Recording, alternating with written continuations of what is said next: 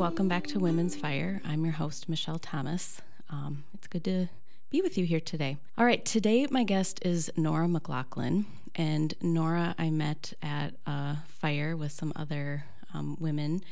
wasn't one of my fires; it was Heidi's fire. And um, what's great about um, obviously other people hosting spaces is that you get to meet people in their circle. And so I hadn't met Nora. Um, but she is a large animal veterinarian. And um, I remember at that fire, she was talking a little bit about her job. And I just thought, wow, how fascinating to be a female large animal vet in rural Wisconsin. You wanted to hear about her journey and whatnot. So I got her in the studio and um, we had a lovely conversation. It was really good to be able to sit down and get to know her.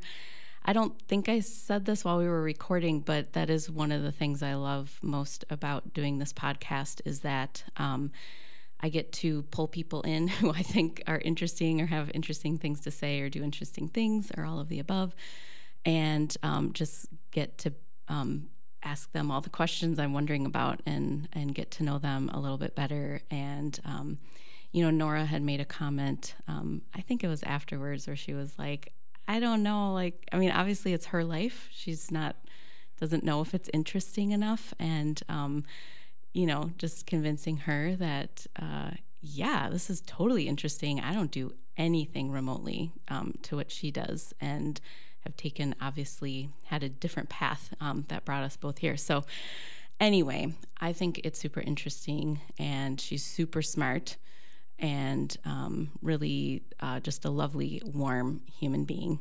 And so um, please enjoy this conversation with Nora McLaughlin. Hi, Nora. Welcome to the studio. Hi, Michelle. Thanks for being here. Thank you. All right. So, um, as everyone knows, if they clicked on the episode, um, you're a large animal vet, and we're definitely going to talk about how you came to that profession. But um, I always like to start with where you came from, where you grew up, mm-hmm. and um, yeah, where you started life out.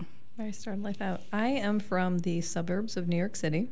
Okay, like like suburbs of Chicago, two hours away, or like like suburbs, you get like, on the train and go into the city. Fun. Which was a really great place to grow up, and then I chose to go to college in New York City, and I really enjoyed, um, like urban life and living in a city. Did your parents work in the city? Yeah, my dad did. Yeah. yeah. So um, that was just part of your life. That was part of our life. It was a like an easy escape from where you are as a kid. You know, you like want to leave your town. Sure. In high school or something, you so want to get somewhere different. Yeah, you can just hop on the train and. When you were a teenager, did you go to the city a lot? Is that where? Yeah. Yeah. Gravitated. We, we did. Got into some trouble there, maybe. Not too much trouble. No. Then what I went to college do? in the city, and I got. Okay, then you got. You found a lot more trouble then. Right. What did you do in the city as a young person?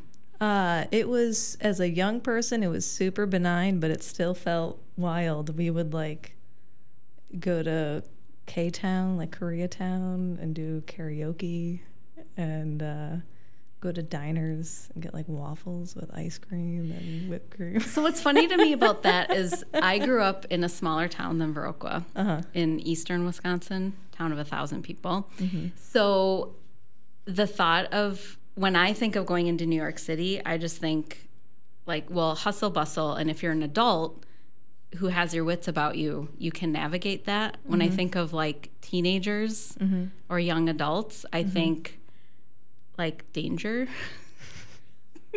but it sounds so very innocent and like like innocent. you could navigate. I suppose if it's kind of your backyard, then and you always you have at least one friend in a group who really is the one leading us with directions and sure, like train you take and yeah. Right, because you're not driving and parking. No, you kind of plan ahead and yeah, yeah, fun. What did you um, when you went to college? Did you study? What did you study? I studied environmental engineering. Okay. Um, the track I chose was sustainable materials and energy production. Um, so it was a lot of chemical engineering, and uh, I loved it. I ended up actually like the day I graduated, took pictures with my advisor on a Wednesday, and he just patted my back and said, "See you tomorrow," because I went right into grad school, oh, and okay. I stayed on in a PhD program in environmental engineering.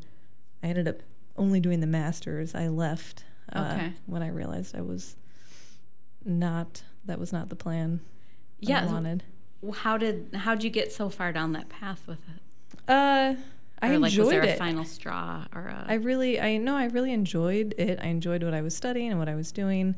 Um, but I reached this point. It was Thanksgiving or Christmas, the year I was doing the masters, and I was home with my family, and I felt like it was like this big ordeal. I was like, I don't think I want to do this. Mm. I think I still want to be a vet because I thought I wanted to be a vet as a kid. Oh, okay. And I was like, but I'm too old to change. And my parents were like, You're 21. Right? that is real though. Yeah. Yeah. my husband and I after graduate school we're going to do we thought about doing the Peace Corps. We were pretty into it and then we were like we cannot wait 2 years to go to start our life. We are 24 or whatever it was, right? Like something so ridiculous now. I know, but it feels so important Yeah. then. I mean, I totally get that. Yeah. And so what convinced you you could do it? um, Just your parents' encouragement. Yeah, my family was super supportive, and the people that had known me since I was really young were like, "Oh yeah, of course you're going to be a vet. That's what you've always wanted to do." Right. And it was really, uh, it was comforting that the people that had known me the longest were like, "That makes the most sense. What That suits you."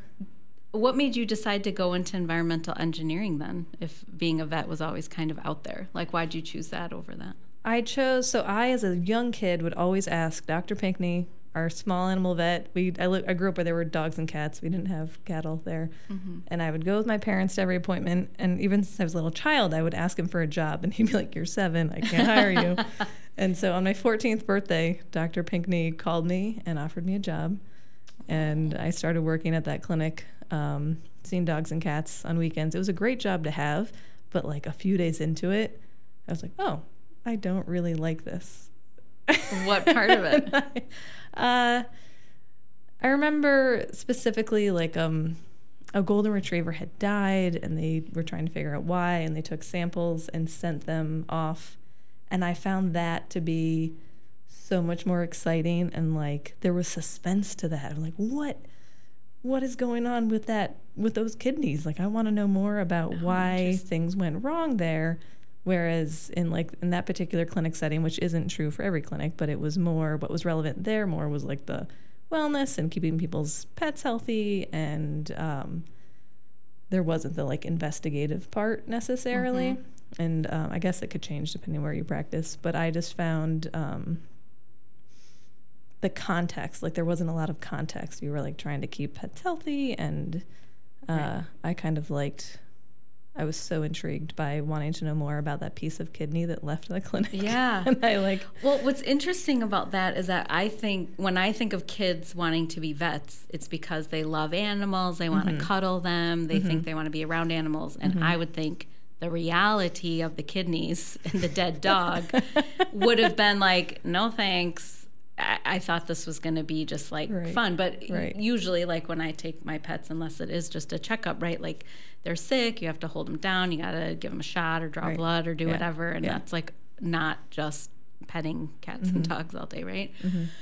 All right. So you decided as a teen, maybe not so much, but but I still was interested. I was definitely still interested in veterinary medicine, but I wanted. I have more of like a, like I like problems. I was gonna say problem and I- solver totally. I like to do some detective work. My sisters make fun of me that I create mysteries where there no one's asking for the answer, and I have like set up. I'm like, well, based on this evidence, yeah, yeah, yeah. That's funny. and so that I was just attracted to realms where I could do where I knew that I could use that kind of like deductive reasoning type of thing. So like engineering felt like a really natural choice. So I just kind of went into it. I was really good at math and science, so that was like a logical next step. And I felt like I kept doing logical next steps. Like advisors would be like, "Well, you're good at this. You could do that." And I just kept kind of like following leads basically from Yep. people who I trusted. And then I kind of got to this point where I was like, "Whoa, this." I got to a place doing things I liked, but I didn't necessarily like actively pursue each next step. And so I kind of stepped Sure. back and I actually moved home with my parents, taught yoga while I took post bac classes so that I c- could apply to vet school. And I decided to ride along with some large animal vets close to where I grew up. okay. Um, so where I grew up is more like the suburbs, but if you go north a little bit into New York, you can get into the hobby farming realm. And so I started riding with a vet And in terms of veteran, just as a side note for the veterinary profession, it's one of those jobs where classroom learning is a big part of it, but to understand the job is very much like a you do like shadowing and apprenticeship type structures. Like you have to be with someone doing their job to see what it's like. You can't recreate it necessarily. Right. So riding along is a huge part of uh, training to be a large animal vet. So I rode along with this woman who saw basically any large animal thing that came her way and I was like enamored as soon as I worked with cattle. I was like these are my creatures. Yeah. And what so did you love about them? I just love like they're they're huge and they're potentially dangerous but they're docile and they're I mean not always, but there's this element of like we have to find ways to keep ourselves safe. And you kind of use like the domesticated large animals but that we normally work with horses and cattle they're prey animals. And so there's this uh, structure around them that you can kind of use in terms of keeping your safe yourself safe and keeping them safe and how to move them. And i just think they're elegant and i yeah. i just was like really it just kind of clicked I, it was just kind of like a it felt right Yeah. Bolt of lightning. yeah Um, I meant to ask what what did your dad do? uh, my dad was a banker he like Oh, okay. took the train to new york and Yeah, well, because since you said he worked in the city, I'm Yeah, like, he probably yeah. wasn't a vet, although He wanted to be a vet. Oh, He- interesting. He served in the Navy during Vietnam, and when he came back, he applied to vet school, and he was told he was too old. But he was he like grew up oh, riding horses, and so he when and I didn't know this much about him, but when I got into vet school, he like brought me a stack of veterinary textbooks that he had had since he was a child. That he was like, these can be yours, and so I didn't even realize that there was kind of that passed down yeah, interests or shared interests that we both have. yeah, that's really interesting. And Yeah. what did your mom work outside the home? She was a teacher, special education teacher. Okay, Yeah. okay, Yeah. So totally different. yeah, right, right, different, different. Uh, use like side hemisphere of the brain probably use than dad banker Mm-hmm. and vet. I suppose both, right? All right, so you go to vet school. Mm-hmm. Um, I went to Colorado State University um, for a graduate, my graduate degree, and I just know vet school, like their vet school, for example, like really hard to get in. Was that? Were you worried about that at all? Was that competitive? Did you feel like you had what you needed to? Yeah. I mean, it was competitive to get in. Um, I wasn't particularly worried. You're a good student. Yeah. I've been a Yeah, good student. I can tell. Yeah. Yeah. No, well, I- I was- academics. I, mean, it's not because I can relate to that. Like, I as soon as I was done with, I mean, I, of course, I was going to go to graduate school. I'm like, Mm-hmm. I'm not leaving with a psychology degree and nothing to do. Like, Mm-hmm. I need to keep going. And so, um, in academia, always felt very safe yes. for me because Yes. there's like rules and classes and expectations that are like written down, and I kind of knew what to do to get where I needed to go. It was like that roadmap, and I, I can relate to appreciated that, that. so much. And the pentameter of your time, like, you know what semester it is, and you have exams, and they're over, Yeah, and it's so it's so contained. yeah. Yeah, school. I really enjoyed the school structure, you know, Right. and it's like it is a safe place, you know, Right. where you can learn and and then you then you leave it eventually. right Most well and us. hopefully with enough of i mean i, I think what what happened for me although i took a extra year to do my thesis but i had a, i got a job. It's like then then i could at least get a job which Mm-hmm. again provides all that structure and stuff. I don't know like i just i needed i was the first person in my family to go to college and so i definitely needed like a road map or you know there wasn't just like oh i don't know like I don't know what to do with a psychology degree. I'll figure it out or whatever. It was like you don't stop school until you can get a job. Like the bridges have to, you know, be there. Um, now I don't know about you, but I consider graduate school like probably the most formative years for like my adult life. Like we lived in um, Chris and I, my husband, lived in Colorado for four years, and I just think like that's where we grew up. That's where we like became a couple. Like that's and and for a long time I didn't even use my degree because I stayed home with my kids. Mm-hmm. But I was so thankful for that opportunity to. I don't know. It's like you're that young adult space. You're meeting people. You're mm-hmm. experiencing new things. You're learning. You're in your passion, mm-hmm. like what you want to do. What was graduate school like for you? Um, It felt a little bit like a like a whirlwind, like a blur, to be honest. Yeah. like the first half roughly of school, you're spending like eight hours in the classroom. Different lecturers would come to us each hour. You'd have a break to either like get coffee or go to the bathroom, but not do both. And like it was uh, those first two years, I don't honestly remember a whole lot. I mean, I remember the material, but like my life outside of it was kind of lost. And it was actually really hard to stay motivated in that structure because you kind of lose sight of why you're there. So I started milking on a the, one of the like the school's dairy farm on the weekends, and that was an opportunity to like get out of the city, be with cows, kind of remind myself the context of why I was going through all this classroom Sitting time. through hours and hours yeah, of lecture. yeah. So that was that was helpful, and then then vet school takes a pretty sharp turn, and the second half of it is the hands-on like clinical stuff, and you can also travel and go to other places and learn from different schools and especially as a student interested in agriculture or like food animals, production animals, though all those industries are so regional that you can't Mm. learn about them and you can't stay in one place and necessarily visit understand everything. So you sort of have to you don't have to, but it's like it's it's a little more accessible. Certain certain aspects of learning those industries is more accessible if you travel. So Yeah. as a large animal student, we would all go on externships and go visit different practices or spend time in different parts of the country. Where did you go? So I I spent time in Idaho at the Oh. U.S. Sheep Station, where we have like a USDA Sure. Facility with a whole bunch of sheep. Um, in the Central Valley of California, did a lot of big dairy work. Uh, I actually originally thought I wanted to work in epidemiology with an engineering background. Modeling diseases like made sense. I wanted to just make spreadsheets of why things were happening, and so I spent an entire month of my schooling uh, in Fort Collins with the Center for Epidemiology and Animal Health, Okay. right by CSU. Uh, and so that was totally a different type of experience there and learning what the veterinarians do who work for the government Yeah.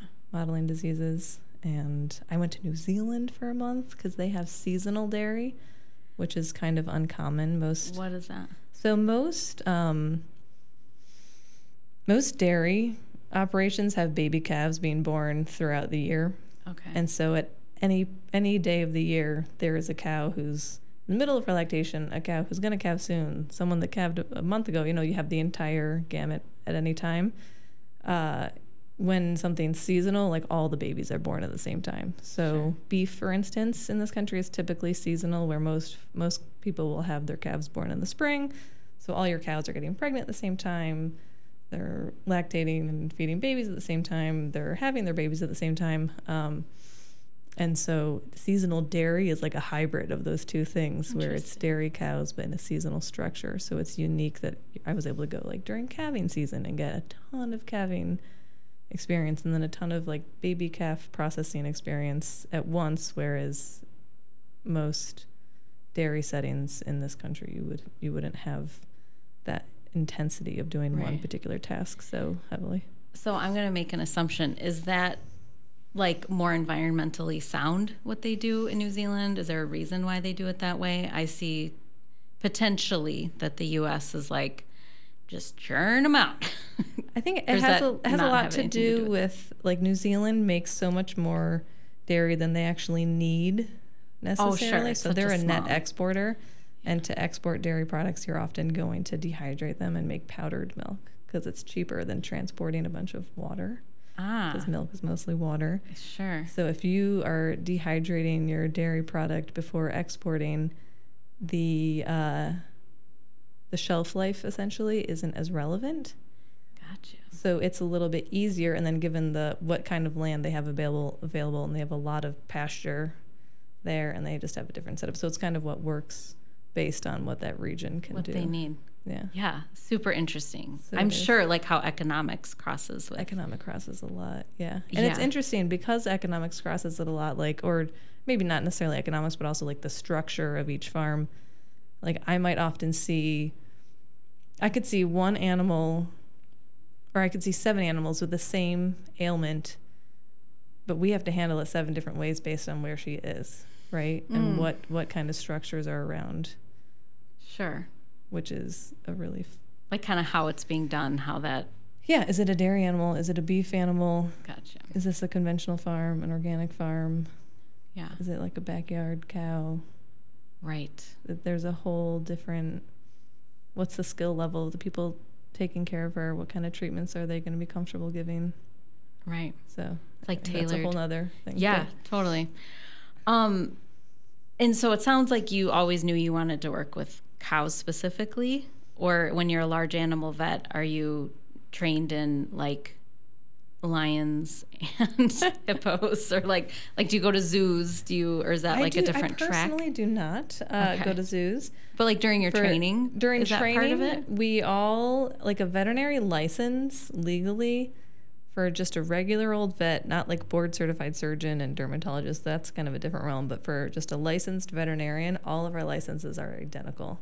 Oh, okay. So we in school have to do a minimum of sm- like a certain amount of small animal, a certain amount of exotic, certain amount of large animal and equine, etc., to take the same exact board exam gotcha. which is there's some really great things about that. If I like my job is really physical and a lot of large animal vets leave because of injuries or because just it's going to be tiring on your body, you have a license where you can then go, you know, do some more Sure. continuing ed, but you can you can practice in different realms if you need to. Gotcha. Um, it's also kind of hard because I don't know how the profession's going to keep up with it, but they keep advancing knowledge in all of these different realms, and then as a student, you're like expected to take in All of it, all of these, even though it's things. not like the our orthopedics are advancing, so we need to know all the different types of fractures and stability All right. procedures, but or stabilizing procedures. But you're, but It doesn't really affect your specific yeah, field not necessarily. And so you can just declare, like, I'm going to specialize in large animals, and those are the jobs I'm going to seek, or whatever it is. Like, once, yeah, once you go from there, you can Mm-hmm. do whatever. Um, and you keep bringing up cows, so it sounds Yeah, like I see, a- throughout I see your, a lot of cows. Just regionally, that's what we have here. totally. But I do um, the way I see it. Like when I chose to move here, I moved here for this area and like in this area, and I've chosen to stay here. And industries change, right? So like there are dairy cows here now, but that even that's shifting. And so my viewpoint right now in life and in practicing here is I help our local people. So like whatever our farmers mm-hmm. need is kind of what I am open to doing and sometimes that makes me like open to I can be pretty vulnerable with that stance. Like I've started doing some poultry welfare audits and like Okay. I do I do more and more equine work because that's just what people need and I'm interested in it. I just Sure. haven't done as much and so I'm, you know, trying to improve what I know there and how I can help people llamas and alpacas, sheep and goats, Sure. Yeah. pigs, Pigs, chickens. I saw a duck this weekend, so like Yeah. I'll kind of see whatever. Yeah. well, I love that. Um, it's not a. It. I mean, the animals obviously are important, but it's not like I work with cows. You work with people, right? Mm-hmm. I They're the ones that totally, need the help and are calling you, Yeah. and that you're there in service Yeah. to them. And what you reference, like when you think of people wanting to be a vet, like they love animals, and sure, we all have that in us somewhere, and that's what made me want to originally be a vet. But then the day to day, the things that are actually satisfying and what keeps me going is is more. I mean, sure, I still care about the animals I work with tremendously, but it's the relationships with people, right? Like I get to either empower people in their routine and how they're caring for their animals and helping them be the best at what they want to be or they call me for an emergency when they're super vulnerable and they can't fix a problem themselves and they don't want to call me they don't want they want to fix it themselves right so they're in this position of of depending on someone else and I don't take that lightly you know so Right. Well, and they're, you know, oftentimes probably a animal that means something to them. Mm-hmm. You know, that they have a relationship with, or something that is more than just the problem, Mm-hmm. right? Um, okay, so to back up a second, so what did bring you to Wisconsin? Like, how did you, it, or did you live elsewhere before you moved here? no I, my first job out of school was here yeah. I did not have a job at graduation though, and I told Akram, my husband, we were dating at the time, that we were going to go on a road trip to Wisconsin and just go like biking and camping. And then then I would call up a vet because I was trying to find a job living in Pennsylvania, which is where I went to vet school. Okay. And because it's such a regional like agriculture, such a regional type of small town feel in every small town, right? Yeah. Uh, when someone emails you from across the country for looking for a job, it's kind of dismissed. But if someone calls you and is like, I'm an hour away, I'm looking for a job, can I ride with you tomorrow? They have Mm-hmm. a much harder time saying no to that. Yeah. So we drove around the state for, I did it for a month almost. In this region specifically? In Wisconsin, I kind of chose like, where are there lots of cows? There are cows. Well, a big part was there's water. I look at the country and I see where is agriculture long term going to be Yes. here.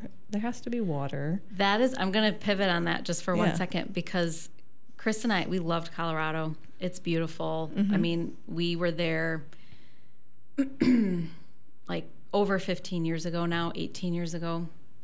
It's like 18 to 20 years ago. So prime. I mean, it was still booming and um, like would have been a good investment, I guess is what I'm saying. But where our families are from here, we came back here, but we always talked about going back. But and I just think about like weather and you know like what do we want to do? It's beautiful whatever. Chris was very specific about water. Mm-hmm. Because we come from he's from minnesota i'm from wisconsin and he's like i don't like what i see happening there. Yeah. like there's going to be there's some problems on the horizon mm-hmm. that um mm-hmm.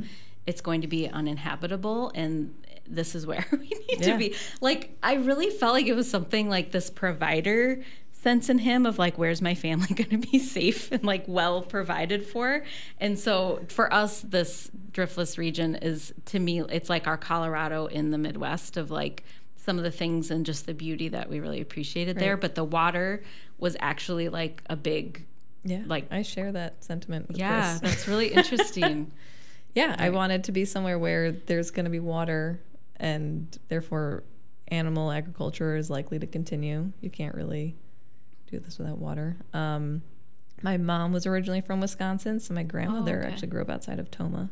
oh yeah And so there's a little bit of tie, but I wasn't from here. And so it felt somewhat arbitrary, to be honest. I was like, well, I'm going to go where I kind of have family and there's Sure. water and there's herd animals. And normally, when you're a large animal vet, you move to an area. That area has an industry, and that is what you work on. And so, if I moved to Central California, I would work on large dairies. If I was in, you know, Western New York, it'd be like mid-sized dairies. And it's there's kind of typical structures within a tip, uh, within a region. And then I got here, and there is everything. Yeah. Like a little bit of absolutely everything. And i get to see variety that existed like generations ago in my career that's kind of gone away in most of the country You've whereas legends yeah. and like so the stuff that i get to see and also we don't have i mean we have madison not that far people need to refer things but for the most part i see things and i'm like well we might need to refer this to the vet school and they're like nope you're it so do what you can and so Oh, i get sure. to like people i get to you know explore do more stuff than maybe i would have been able to if i had like an emergency clinic nearby or like a a large general Right. hospital and so that the rural aspect of that is appealing to me. Yeah. And then yeah the variety i see sure most of the time i'm seeing dairy cows but i also see a lot of beef cows and there's yeah a lot of seasonality like the spring a lot of animals are being born. Right now we're getting ready for breeding season so we're making sure all the bulls are ready in the beef world and Okay. it's and the horses are getting pregnant and so there's there's like a the variety also provides like different interest and different um just kind of like a different flow throughout the year Right. So you're not just always doing like um, mastitis in, in a Mm-hmm. Yeah. cow udder or whatever, right? Yeah. Like there's different, the whole animal Yeah. over the course of a year. So how did you land a job here? Uh, I actually was supposed to interview for a job in, I think it was Mondovi on a Monday, and Akram and I got to the area on Friday. We're like, we'll just check it out and see what it's like. And they called me Friday night, and they're like, we hired someone.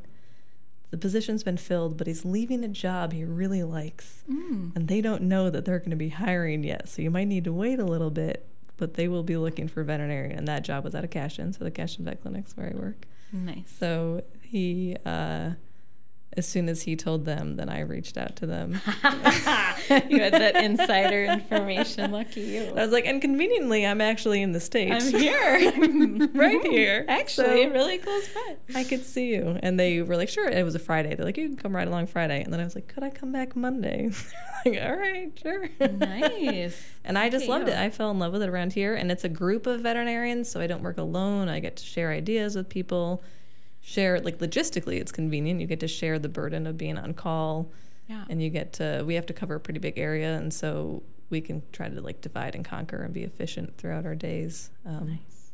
so yeah, it just it just worked out beautifully, and then we found Viroqua as a town that was so unique and had some diversity and had some just a lot of things we couldn't find in in a lot of other small towns. Yeah, And where there's yeah.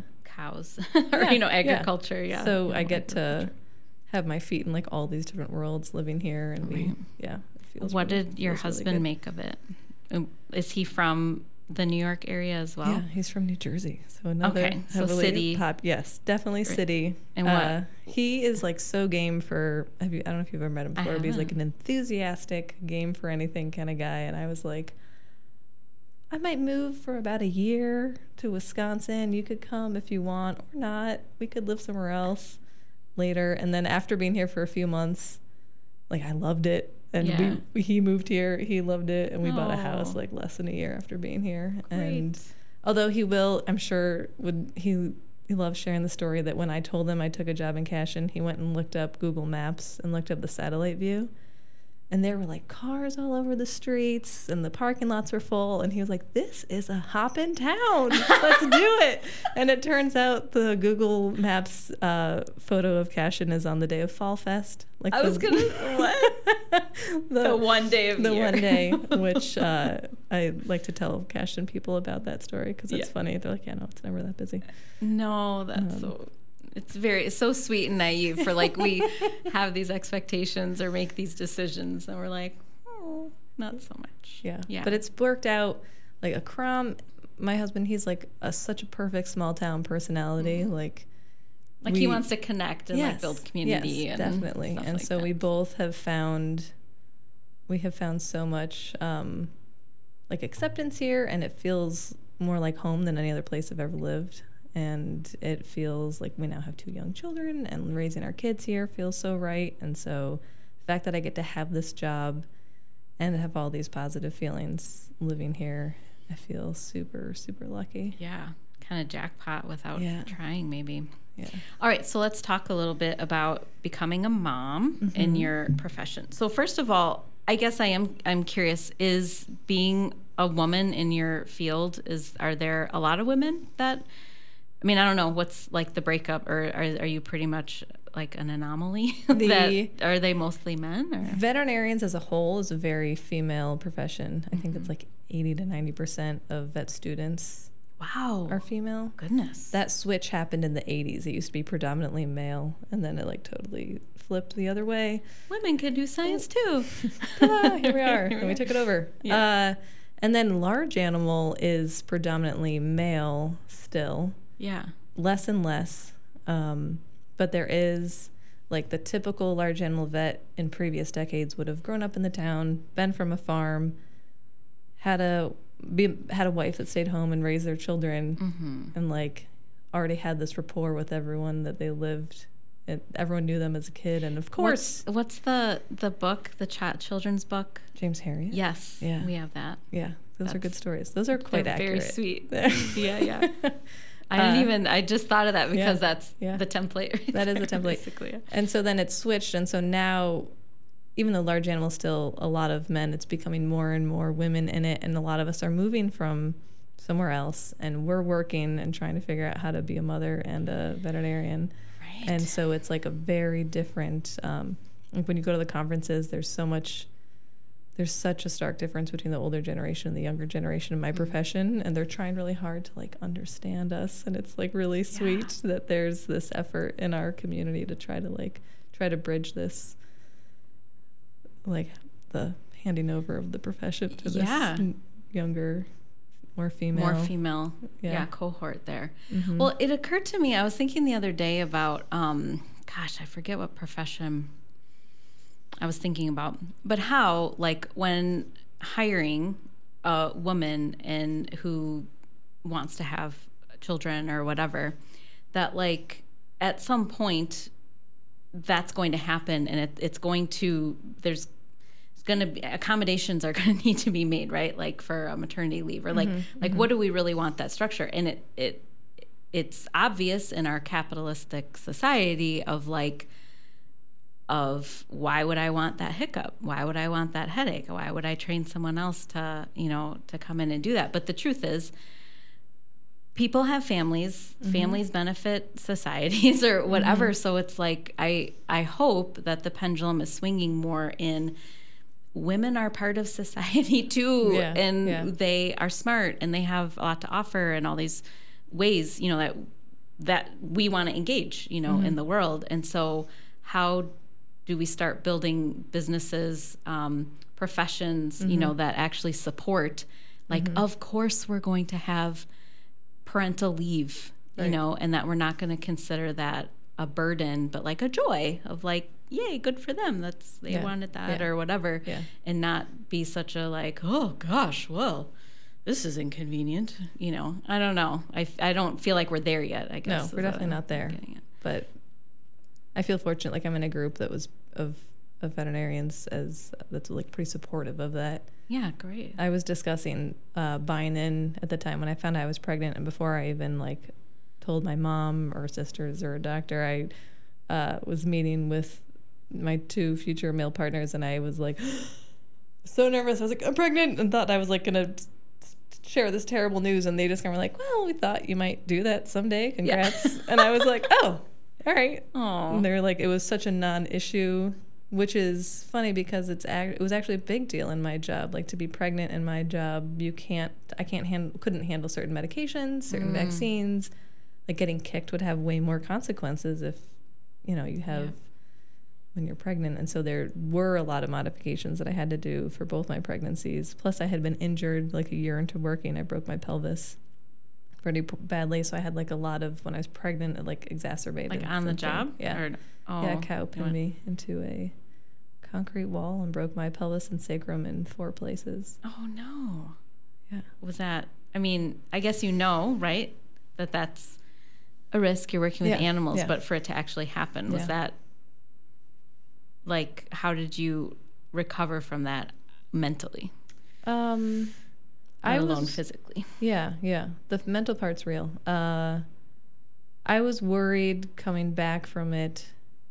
Like I already felt kind of like an imposter. Like I was Mm. young and not from here, and a woman, and didn't grow up on a farm, and I'm working for these farmers and trying to help them, and then I get hurt, and then I came back, and I was like, man, like I really, like I don't want to put myself in all these dangerous situations, and people are gonna think that I'm just like don't have it in me, like the the Yeah, the grit, grit. Yeah. you know and then so i started back and uh had to be just like really honest with myself and not be trying to prove things to anyone i was like i can't I, it's not i'm not at that place anymore i don't need to prove anything Yeah. to other people and it turns out even those crotchety people don't want to get hurt themselves so like the people i was afraid of them being upset that I was trying to slow down and make things safer, they would be like, "Yeah, we had we should find a safer way to do this." And it actually like was Almost like gave everyone permission Yeah. to not have to be so tough. right. Yeah, and yeah. Right. I could take the point the stance of like, "Hey, you can put it on me. Like I don't want to get hurt, but now let's all keep ourselves safer." And so I take safety like so seriously now. Yeah. And I honestly think in the long term, I'm benefiting from it because I'm not trying to be a cowboy. I'm not trying to do these dangerous things. I like step back and look at situations, and I always look to see where my exit's going to be if I can't get away from an animal. And so, um, I feel like I'm really not happy I got injured, but I'm Yeah. trying to find ways to. Like I, I do not take my physical ability for granted anymore, Right. you know, and I and I want to take care of myself. I want to take care of everyone I work with. You know, I don't want anyone else to get an injury, whether it's like a colleague or a client. You know. Right. So, Yeah, well, I I think for those of us who don't spend a lot of time with larger animals, like we, I would, I'm sure, underestimate the strength and the weight, right, mm-hmm. of that. So, mm-hmm. And a lot of people try to say like, oh, like this is a man's job and you need a, to be bigger to do this. And it's like, excuse me, sir, if you Yeah. whether you weigh 300 pounds or like 100 pounds, the 1600 pow, pound pow, cow wins, right? Like it's not. None of us should be trying to match them in just like a fight of brawn. We need to use strategy and Sure. take advantage of what kind of facilities we have and and and like smart. yeah. like, do it totally smart. yeah, totally and so sure. that's been like liberating almost to just i'm not trying to prove anything Right. to people and Yeah. then, yeah. Well, in a profession where that'd be easy to mm-hmm, to fall into that. mm-hmm. All right. So when you had your first child, what? Well, first of all, what was that like for you? As you know, uh, I mean, I ho- like. Did you get your? Did you get maternity leave? Was it pretty like? Um, I don't know. For most moms I talked to, I know it was true for me. I thought, oh, I'll have this baby, and then my life will more or less continue, except I'll have this baby to like Bring stroll along. along. or a babysitter. You know what I mean? Like Yeah, it seems yeah. like you're just inserting this thing into your current life, and Yeah. as we know, when we have a kid, like actually just upends almost everything, at least for a long while. totally So, what was that like for you? Uh, it was a hard transition. Um, I was able to take. I took three months of a leave when I had Locke. We were in the process of deciding whether or not to hire a new veterinarian. I was like, "Well, I'm pregnant, so Yeah. let's do this." Let's and we hired another veterinarian, and she was wonderful. And she was sho like not long out of school, and I just kind of introduced her to my schedule and was like, "And I will now disappear Yeah. three months." Thank you so much for being here. So that worked beautifully. Um, and I was and I was really fortunate when I had my daughter that um, we weren't in the process of hiring someone. I didn't know how I was going to handle wa- trying to take leave because like it was so important for me to have that time, and I was really wanting to have a similar amount of time. But it's relief veterinarians; you would often end up paying more than what they're bringing in, and you do it more for the sake of your clients, not because it's going to like keep business going, but it just keep those relationships. Um, and it might cost you, and it's hard to get someone in a rural setting. And I had a good friend who was in between jobs, and I almost kiddingly was like, and she has the same kind of job as me. She'll treat Yeah. random large animals from New Hampshire, though. And I was like, Megan, would you like to spend the winter in Wisconsin? and she was like, Yeah, I could do that. And so she came for two and a half months, and I Oh, gave nice. just gave her the keys to my truck, and Here you go. we rode along together for about a week. And I was Yeah. like, You got this. I'll see you for dinner. You can go do my Aw. job. How nice. So I feel like I'm really fortunate that with and I, for both children I had like a three month and a two and a half month uh, leave. Um, and having a partner, like my job isn't flexible, so I went back to work after both of those leaves and just kind of jumped right into it. And the timing is not very predictable in my job, and like your location where you're going to be during the day is not predictable, and like how much exertion you're going to require. yeah. Um, so having a really flexible partner was huge. Yeah. And so Akram for both of our kids stayed home uh, for a year before Wow. either of them went. He was able to work from home. What does Akram do? Um, he is a project manager for uh, government subcontracts, mostly Army Corps of Engineer type Oh. projects. Nice. And he is able to do a lot of that um, from home. While holding a baby Holding in a, a baby. bottle. Yeah, and he he took yeah yeah he has totally remarked on experiencing double standards himself, where like he's been on conference calls where someone else might have a baby or a child making noise, and people are like, excuse us, we can't we can't hear. Can you can you please like they get like bothered by it, yeah. and it's usually a woman. Sure. And when Akram would have like a baby on the phone, they're like, oh, is that a baby? And he was like, yeah. so like Yeah. he Good dad. what a good dad. Yeah. Yeah, but he, I mean, he is a good dad. So he, uh, but yeah, it was interesting his observations on how Yeah. differently he was perceived than some other women that tried doing the same thing. Right. Right. Um, How was it for you to now balance? Um, you know, because I remember, I mean, first of all, it's funny to me, even when I think of Chris and I before our children, like we we thought we were busy, like ever, you know, or whatever. Right, like, what were we what were we doing? What were we doing we time? should have been just like laying on the couch, sleeping. That's what we should have been doing. Um, but like, right, like now, and you can't just work till all hours, or if you do, there's like other Yeah. people, Yeah. you know, missing you and whatnot. So how has that been for you? Um, the early, like first going back to work was really hard. Like being away from babies is always hard. Uh, I pumped while I was driving, which was actually incredibly convenient. Like Yeah. your vehicle is a private place, Yep. and if I would normally had enough time, and so a lot of women that go back to work and want to pump don't necessarily have a space that they can do that. So I I really appreciated that. So I was able to like like that helped me feel like I was being relevant to my children's life when I wasn't physically there during the Yep. day going back to work, but pumping is also like super demanding and like has its own emotional burden. And then I struggled a lot with like feeling a little bit like a dairy cow. I was gonna say that about like what you do, and then Like- just like, oh, mama, uh, you know, I get so- you. Yeah, at first that was really I felt really like angry sometimes, being like, "Oh my gosh, like I'm just I don't know. I, I felt this like similarity with of animals in my role of like making a baby and then feeding a baby, and I felt I was frustrated by that. But I've kind of come. It's sort of actually turned into this like. I feel like I've opened up this well in myself of like realizing that like animal agriculture is inherently feminine.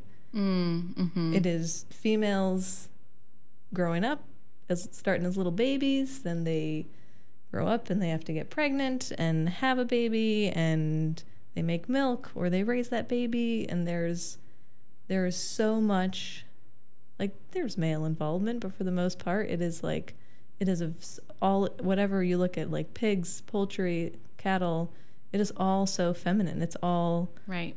And so I feel Well, the life cycle. the life cycle, yeah. Yeah. The life cycle is all these female animals, um, and I, and that has I feel like has tapped into some like element of like like some pretty. I feel like way more empathetic Mm. and much more like in touch with the context of like what these animals are giving us, Mm. you know, Mhm. And that like it's a privilege. We That their lives are for. that their lives are for us and what they're doing for us to be able to have their products whatever they may be is that like I don't I never took that lightly but like I feel like I feel much more weight to that and I think that's making me like a, a better better at my job. I feel like I care more about what it is that they're doing for us and I feel I feel um I feel more relevant to them too. Like I used to feel like an imposter and now I'm like this is I've This, I've I'm also that, a little bit of a dairy cow and a beef cow because I raised my own baby and I like so I feel uh, like a kinship now in a different way with them. Yeah. But then I also um, like going back to work. Uh, I feel like my relationships with my children have become so prominent in my life that they almost like dwarf Mm. other things and so it's made me feel more comfortable taking risks Mm. at work and more comfortable in what I'm doing. I feel more confident. Like I feel like I know myself so much more now Yeah. that I've become a mother and I feel way more empowered to help other people make the decisions they need to make cuz I feel like I just I can have just different intuition and different judgment than I Right. used to. Right. Well, and your identity is multifaceted Yeah. instead of this. I mean, a Yeah. lot of, I mean, you know, I guess I would say for almost all of us, um, you know, as we come into our adult life, and I'm sure even if you don't have children, like you start, you know, you're, you identify with your work, maybe you identify who you are with your friend groups and stuff. But I think when you become a parent, that also like if you go like i mean i did like graduate school work a little bit became a parent and then it was like oh i'm not just like a therapist or you know whatever it's like i'm these other things i have this Mm-hmm. world outside of that whereas it can get pretty like egocentric i guess with Yeah. your career and your Yeah. you know whatever before that um, one question i had since you were talking about kinship is that it was reminding me that after i had my first child um, we were at the minnesota state fair and they have a barn called the miracle of life and i was like excited to see it because it's like a highlight and um, it, the animals have babies and stuff like that and then they have the the calves and the piglets and whatnot. But i was appalled at like chains wrapped around the calf's ankle like pulling and i you know it was very upsetting to me. And then the Yeah. thought of like removing the mom pig from the baby pigs and stuff i was like those poor piglets just want their mom. I was it i was very hard for me for a while Yeah, to go yeah. in that place and see that. And i almost had like the other reaction where i was Mm-hmm. like what are you doing to these poor animals? Any of that where you felt like what are we doing? This isn't i don't know because i actually don't know what your job entails if that entails like Uh, birthing calves or not Yeah. but- Oh, definitely. I do. That's like obstetrics is a huge part, especially our emergencies. Like that's a huge part of what we do. And the and what I see, most births are going to happen on their own, uneventfully. A small out in the field somewhere right? A small portion are going to need the farmer to intervene, and then a small portion of those they have to call the vet. And sometimes they've called their neighbor and their cousin and like sure their dad and all sorts of people first. And so I see a pretty like you know if you're there it's because you have to be there for most people, yeah, it's like a pretty serious thing. So I don't see a lot of I see a lot of the poor outcomes or the like just really serious, um, needing a lot of intervention type of births. Typically, not always, but typically. Mm-hmm. Um, yeah, I certainly did struggle, especially like. Not all animals are taken away from their moms, but there are some that, like dairy cows, for instance, those babies don't live with their moms because, like, that cow got pregnant to give birth to make milk.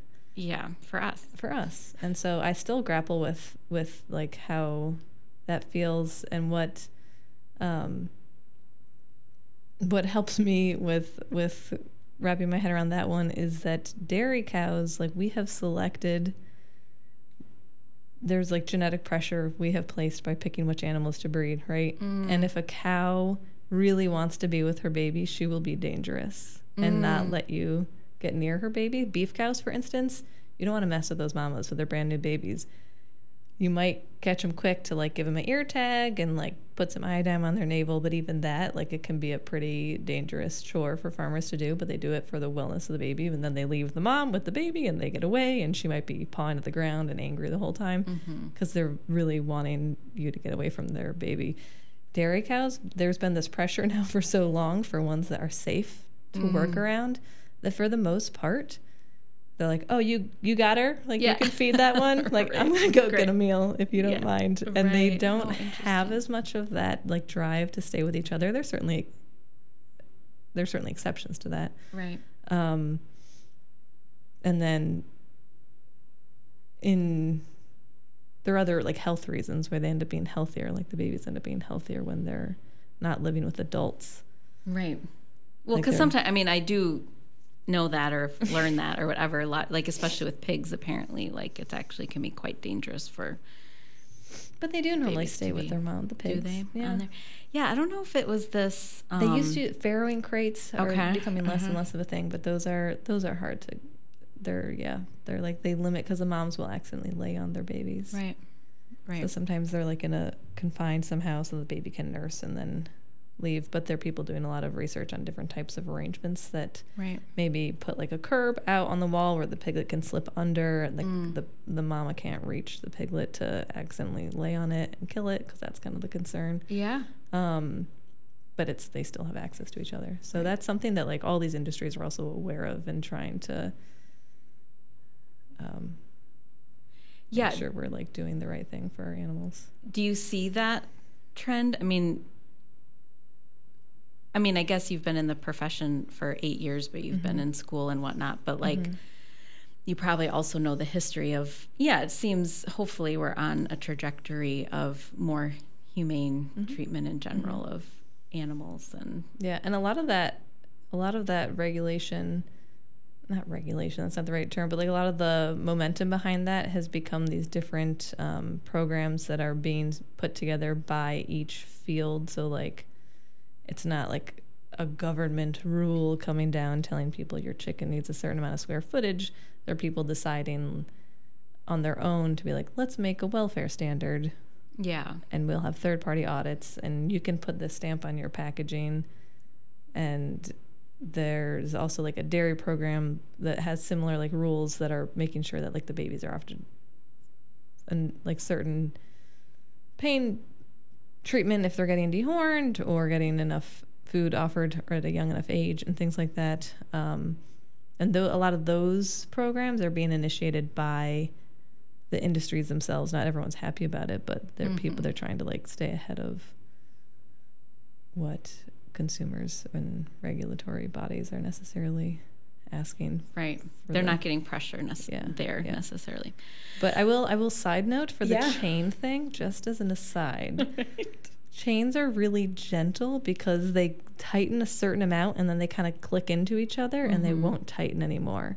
So if you put like a soft silk strap on that calf's leg, it will keep cinching down Right. and getting tighter and tighter. So the chain thing is people often think it looks pretty bad, but it's like it kind it is of does it's not a great visual it is just the gentlest way and like a cow's uterus is so much stronger than any of us. yeah So if we're trying to assist the uterus, we need some like extra strength. yeah Because we're not, we're, the calf is closer in size to us than the cow. right So, yeah and my, you know, one thing that's been fun about being a parent and a vet is now that my oldest son is almost four, he likes to come to work with me. oh And so sharing hit my job with him and things like the visual of what I'm doing feels more relevant too in those Yeah. circumstances. And I'm like, oh, this young person is seeing this for the first time. And uh, He's gonna be the next James Herriot. He's gonna grow up going with mom. I love it. Okay, so I think the last thing I just wanted to ask you about um, is being in your profession as a woman, the diversity. So you said here there's um, so the driftless area is this interesting area where there's kind of um, for lack of a better term, there's like conservative and progressive people, you know, that we live together, and not many places are like that actually in the whole country. Yeah. It's like cities tend to be progressive and urban or rural areas tend to be conservative. And so um, it I feel thankful to live in an area where we get to be in community with people and not necessarily just keep to our bubble, although that also can cause tension, as we know. But I mean, at least we're like, we have to face that, I guess is what I'm saying. Mm-hmm. So for you, how, like, what do you come up against in your profession if you do, and how, how are you building relationships with all all kinds of people that need your services? I mean, it feels very easy to start relationships with my clients because we have like same goal, right? In the context that we're meeting each other. We're not meeting each other at like someone's house for dinner where we're trying to create conversation and we're not like, Solving world and yeah, we're government problems. we're like we have a problem in front of us and everyone wants their animals to be doing well and and everyone uh like we have that shared interest and then we each learn from each other and there's like this vulnerability we have with each other in those moments. Like i'm learning from them and learning about their operation. They're opening themselves up to me. Um and so that just kind of inherently lets ever t- everyone has to take their guard down for that dynamic to work well. And so um, our political differences or like things we don't agree on or the things that make us really different end up being things that are like super easy to like joke about and talk about and acknowledge but know that they're not the most important parts of ourselves right. um, and so that's th- that feels like like I do feel like it's a big privilege to have that diversity and to have I get to work with people who we might not be as close as we are in a different setting, but we can right. we can find we can find this common ground with each other and it humanizes each other, right? And so yeah. then we can then I could then can read about someone or hear about someone in the news and feel more able to understand where they're coming from and it feel like it's allowed like this like living in community with people that are different from you allows you to